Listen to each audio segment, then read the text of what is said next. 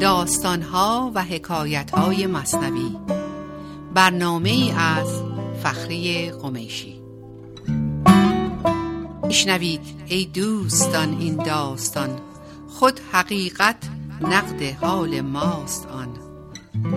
دانه معنی بگیرد مرد عقل ننگرد پیمانه را گرگشت با عرض سلام فخری قمیشی هستم با داستان دیگری از داستانهای مصنوی. داستان امروز ما داستان عیاز و سی امیر از دفتر ششم سطر 385 بسیاری از عمرای حکومت سلطان محمود متفق القول به سلطان شکایت بردند که چرا مواجب و حقوق عیاز سی برابر ماهیانه هر یک از ماست و این از عدالت سلطان به دوره. سلطان محمود شنید و چیزی نگفت.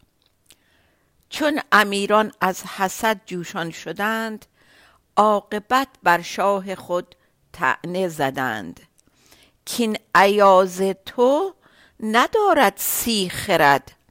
جامگی سی امیر او چون برد.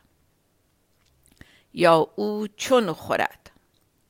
خب اول متوجه شدین که امیران از روی حسد شروع به عیب جویی کردن و دوم اینکه به شاه خودشون تعنه زدند و به خودشون اجازه دادند که ایراد بگیرن. امیران سمبل هر یک از ما انسان هاست. با منهای ذهنی بزرگ و توهم پندار کمال. و اینکه خدایا تو درست تشخیص ندادی و اشتباه کردی. مثل داستان دلغک و شاه که شاه رو کیش و مات کرد و به سلطان گفت تو بازی بلد نیستی. و برای این گستاخی خودمون نیز دلیل به ظاهر موجه ارائه میدیم. که عیاز برای دریافت سی برابر حقوق ماهیانه نسبت به هر یک از ما واقعا سی برابر خرد نداره. خب شاه در اون زمان جوابی نداد تا روزی که با آن سی امیر قصد سید و گردشگری کرد.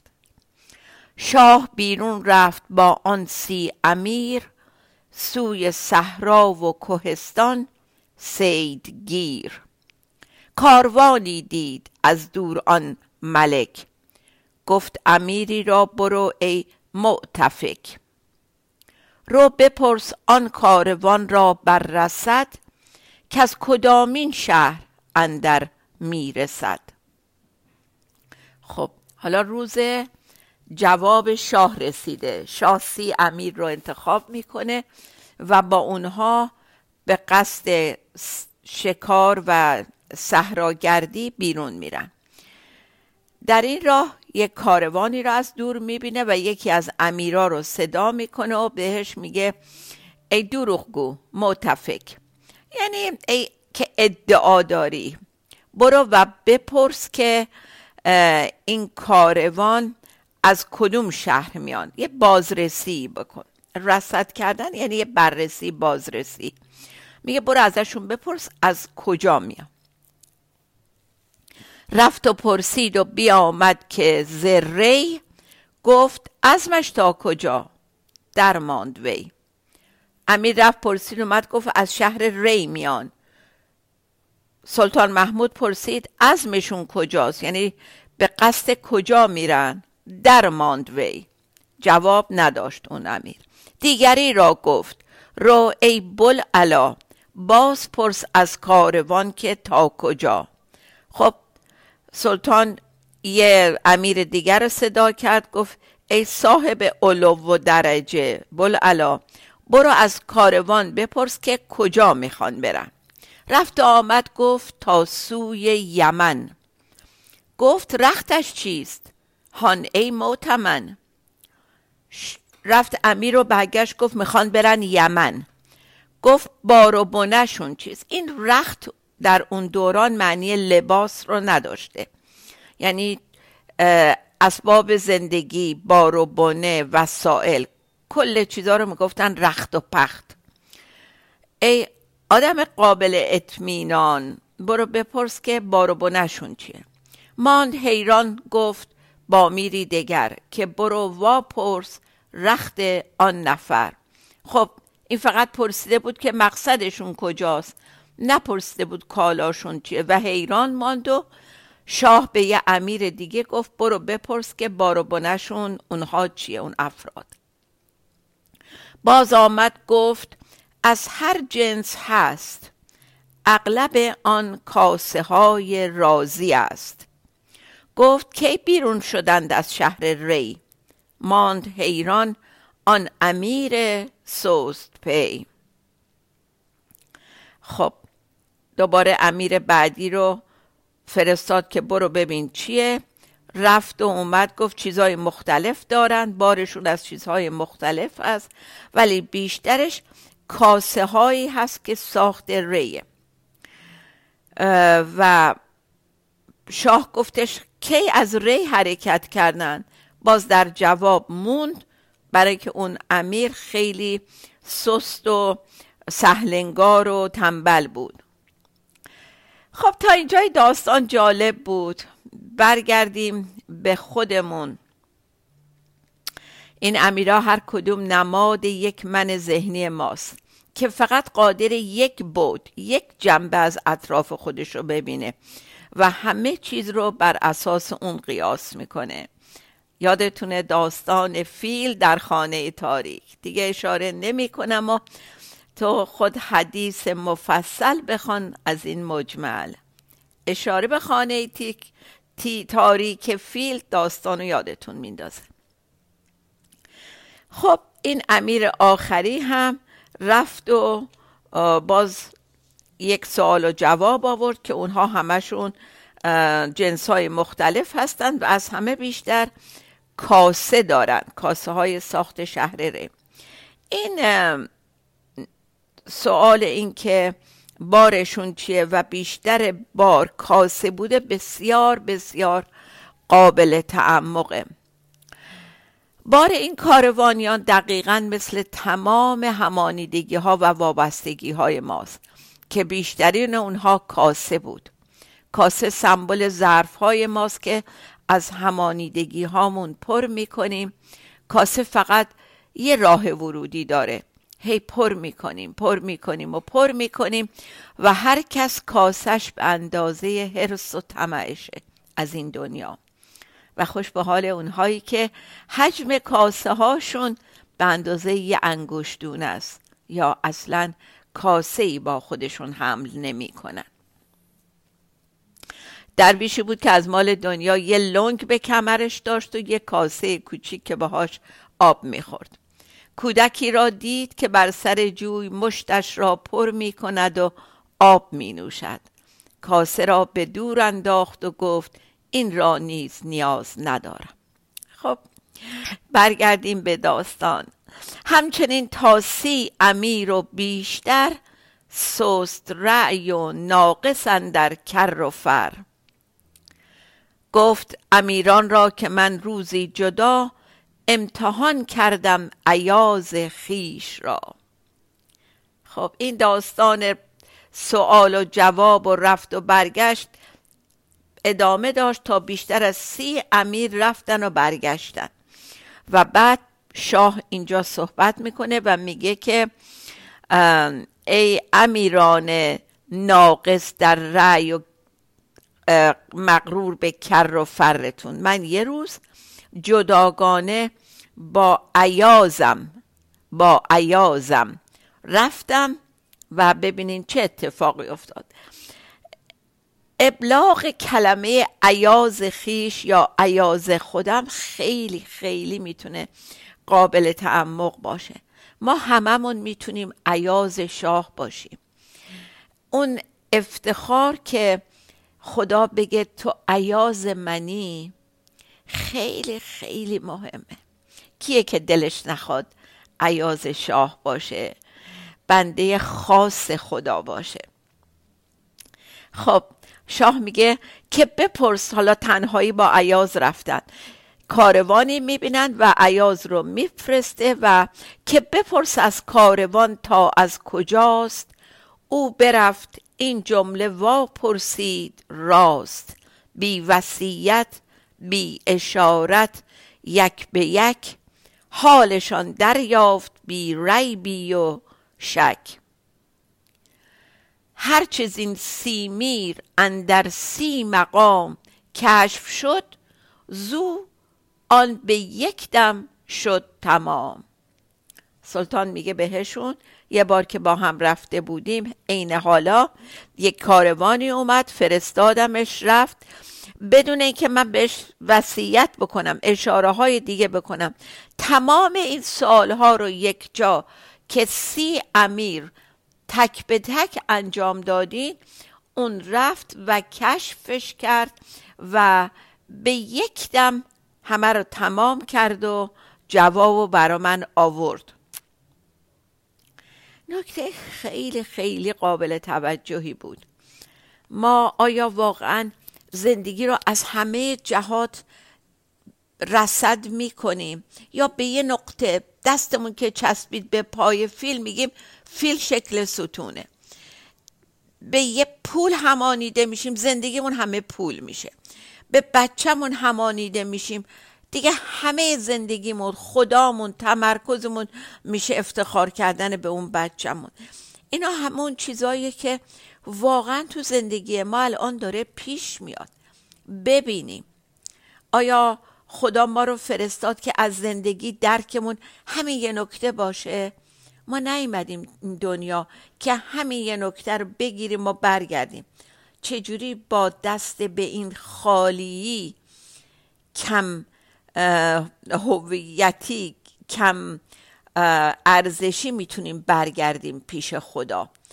ما خیلی دستمون خالیه برای برگشتن و جواب رو بردن و به خدا رسوندن.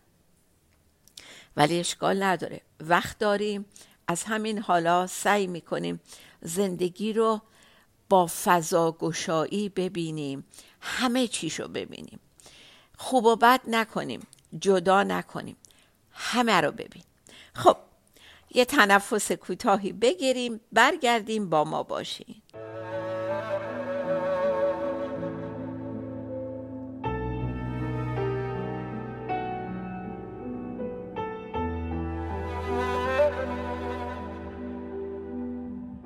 تو آه منی اشتباه منی. چگونه هنوز از تو می‌گویم؟ تو هم سفر نیم راه منی. چگونه هنوز از تو می‌گویم؟ پناه منی تکیگاه منی. که زمزمت مانده در گوشم. گناه منی بی گناه منی. که بار غمت مانده بر دوشم. بهانه من بغز خانه من گرفته دلم گریه می‌خواهم. خیال خوش عاشقانه من همیشه توی آخرین راهم.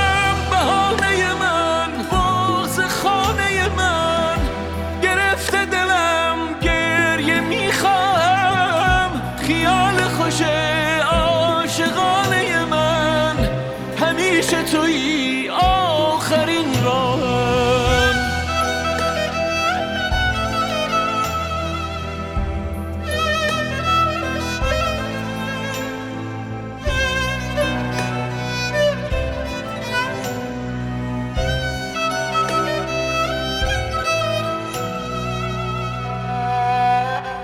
صدای تو هم پا به پای تو هم تو می‌بریم رو به خاموشی.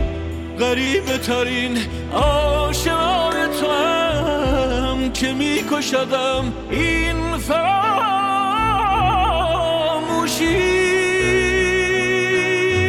تمام منی نا تمام منی. چه بغز بدی در گلو دارم. بیا و بگو فکر حال منی. ببین که هنوز آرزو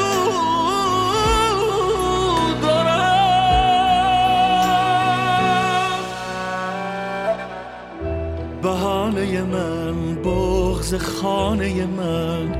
گرفته دلم گریه می‌خواهم خیال خوش عاشقانه من. همیشه توی آخرین راهم بهانه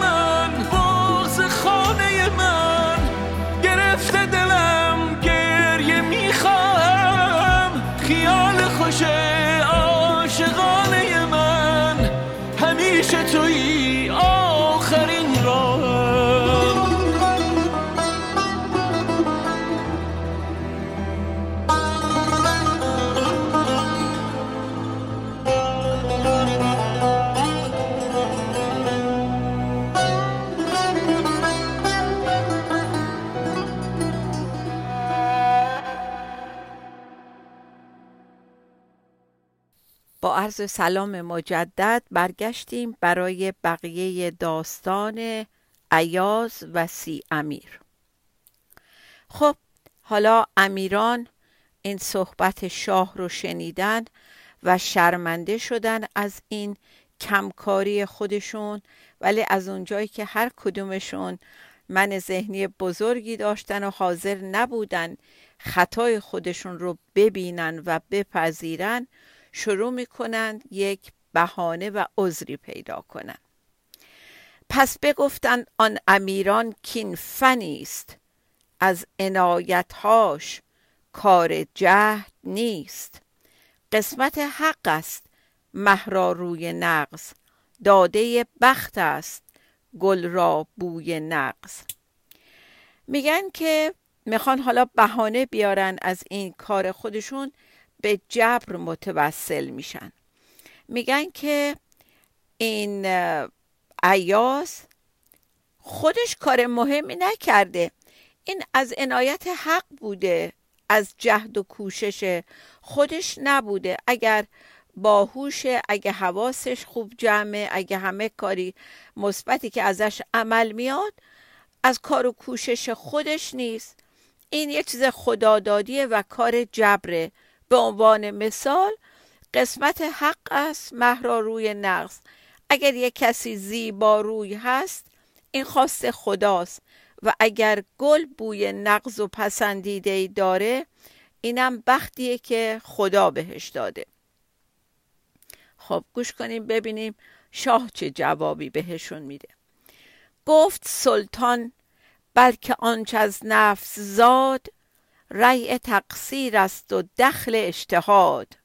ورنه آدم کی بگفتی با خدا ربنا انا ظلمنا نفسنا. شاه بهشون میگه که اگر این بود که همه چی از جبر بود و از این چی که خدا فقط به ما داده و ما هیچ اختیاری نداریم پس محصول تقصیرای ما کجاست و درآمد سعی و کوششمون. پس اون کجا قرار داره؟ اگر ما کوشش می‌کنیم سعی می‌کنیم و یک محصول خوبی به دست میاریم یا برعکسش. از اون گذشته باز مثال میاره از داستان حضرت آدم و اون داستان رانده شدنش از بهشت. میفرماید ورنه آدم کی بگفتی با خدا ربنا انا ظلمنا نفسنا؟ اگر اینجور بود و ما قرار نبود خطا و اشتباهمون رو ببینیم و گردن بگیریم حضرت آدم هم به خدا نمی گفت که همانا ما به نفس خود ستم کردیم. یعنی اقرار کرد که اگر گول شیطان رو خوردن خودشون مقصر بودن. گردن شیطون ننداخت که ما تقصیری نداشتیم. اون ما رو گول زد. گفت نه تقصیر از خود ما بود و ما به خودمون ظلم کردیم. یه مثالی از زندگی این دوره بزنم براتون. آدمایی مثل هلن کلر یه نشانه بارزی هستن از قدرت اختیار و کوشش انسان که با مشکلات به اون مهمی مادرزادی چه کارها از دستشون برمده و به هیچ وجه تسلیم جبر نشدن و از کوشش فروگذار نکردن. از اینجا به بعد تقریبا مولانا داستان رو تموم می‌کنه و شروع می‌کنه ما رو متوجه اون قسمت مهمی که علت نوشتن این داستان بوده می‌کنه. بر قضا کم نه بهانه ای جوان. جرم خود را چون نهی بر دیگران. گرد خود برگرد و جرم خود ببین. جنبش از خود بین و از سایه مبین. میگه ای جوان ای انسان همه چیزا رو گردن قضا و قدر ننداز. این بهانه نباشه دست تو که هر جا اشتباهی می‌کنی بخوای گناه اون رو گردن دیگران بندازی و شونه خالی کنی.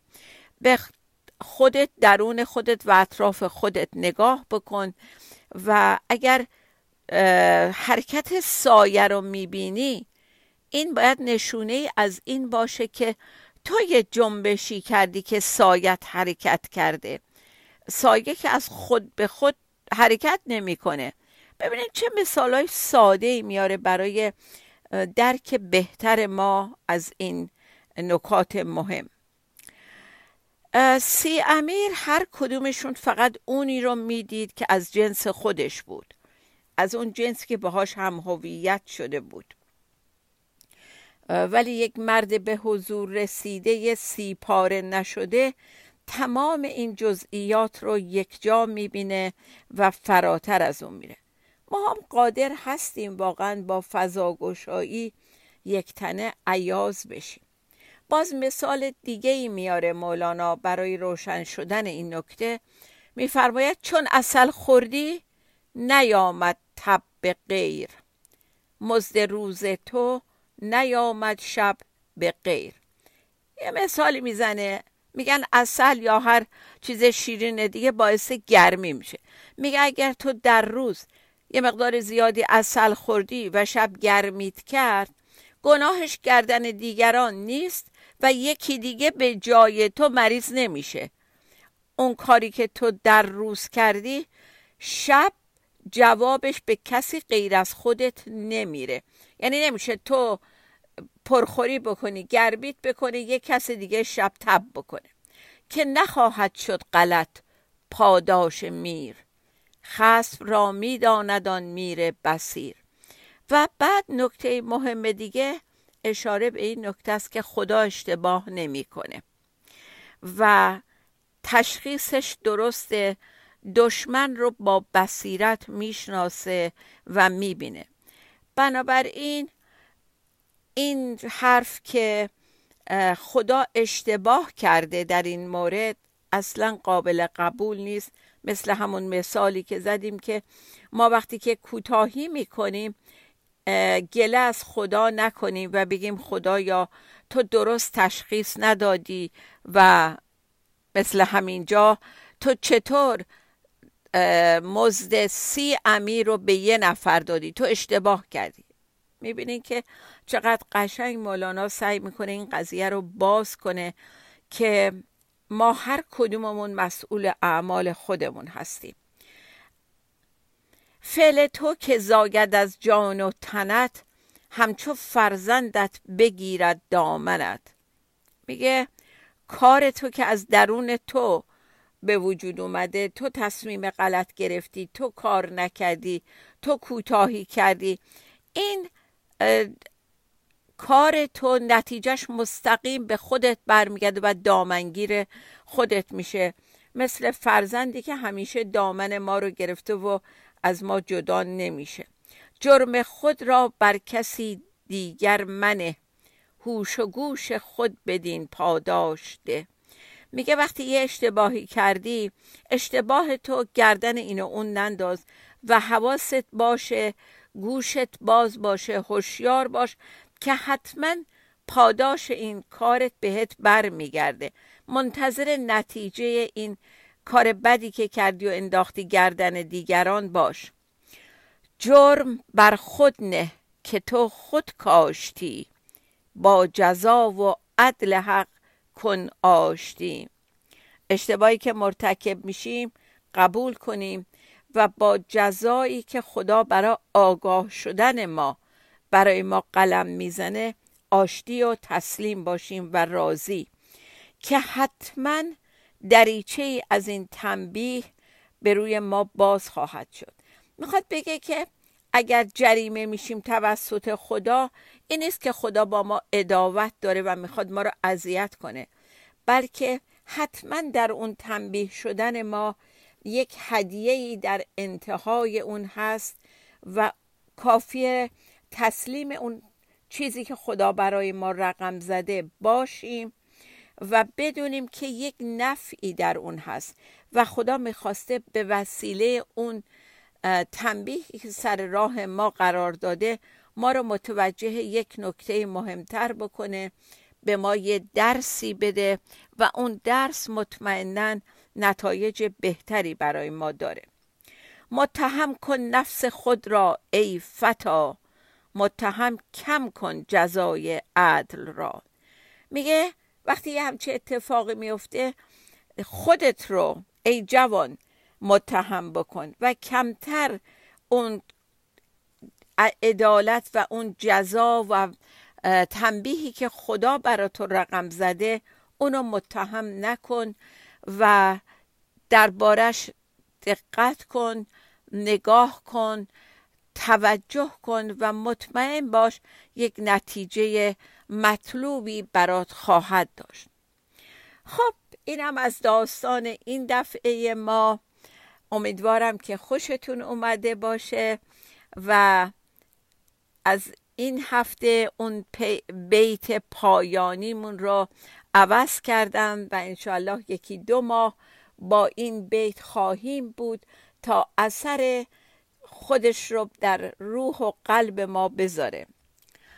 از دفتر چهارم بیت نوزده سیزده هست پس تو را هر غم که پیش آید ز درد بر کسی تهمت منه برخیش کرد ببینید یعنی در دفتر چهارم هم دقیقا همین مطلب رو مولانا داشته و پیش کشیده و چقدر با داستان امروز ما مناسبت داشت. پس تو را هر غم که پیش آید ز درد بر کسی تهمت منه برخیش کرد تا داستان دیگه شاد و بی توقع بمانیم. خدا نگهدار. ای در این حادثه ها نام تو آرامش من. ای حواست به من حال دل سرکش من. ای خیال خوش لبخند تو امنیت من. ای تو هم سایه و هم گریه و هم صحبت من. دلتنگ تو